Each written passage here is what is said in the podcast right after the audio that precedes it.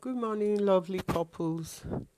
Welcome to our Monday matrimonial musings. This is the first Monday of the month of May, and the month of May is usually the spring month for us in Nigeria. It's um, the rainy season, it's been raining lately, and we have this devotion to Mary that starts in the month of May.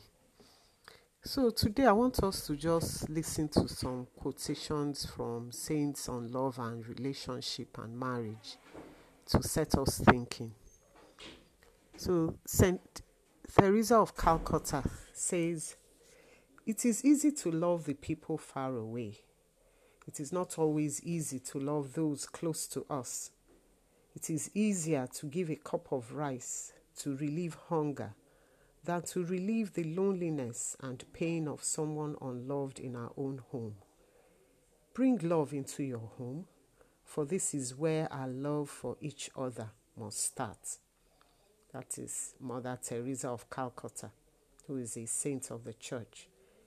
Then Venerable Fulton Sheen, a bishop, says, When a man loves a woman, he has to become worthy of her. The higher her virtue, the more noble her character, the more devoted she is to truth, justice, goodness, the more a man has to aspire to be worthy of her.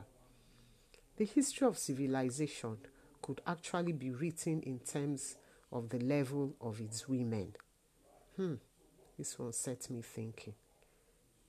The history of civilization could be written in terms of the level of its women.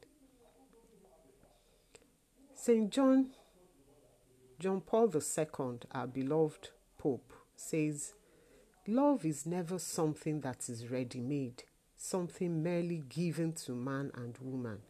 It is always at the same time a task which they are set. Love should be seen as something which, in a sense, never is, but is always only becoming and what it becomes depends upon the contribution of both persons and the depth of their commitment. I think I've spoken about this becoming. You know, when we hear at um, wedding celebrations, the two will become one. So it's a continuous, conscious effort to become. Then the same Venerable Fulton Sheen, whom I quoted before, says, it takes three to make love, not two. You, your spouse, and God. Without God, people only succeed in bringing out the worst in one another. Lovers who have nothing else to do but love each other soon find there is nothing else. Without a central loyalty, life is unfinished. Wow. This is so true. Because when both of you got married, I'm sure you never ever thought you would ever you have a fight, you see anything wrong in the other person. But if you don't keep your eyes up, looking up to God, you still you, you find yourselves tearing yourselves apart. Then St. Clare of Assisi says, We become what we love, and who we love shapes what we become. Hmm. I will repeat that. We become what we love, and who we love shapes what we become.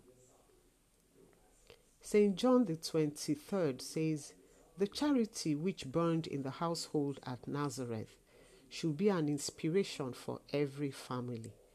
All the Christian virtues should flourish in the family. Unity should, should thrive, and the example of its virtuous living should shine brightly. Wow.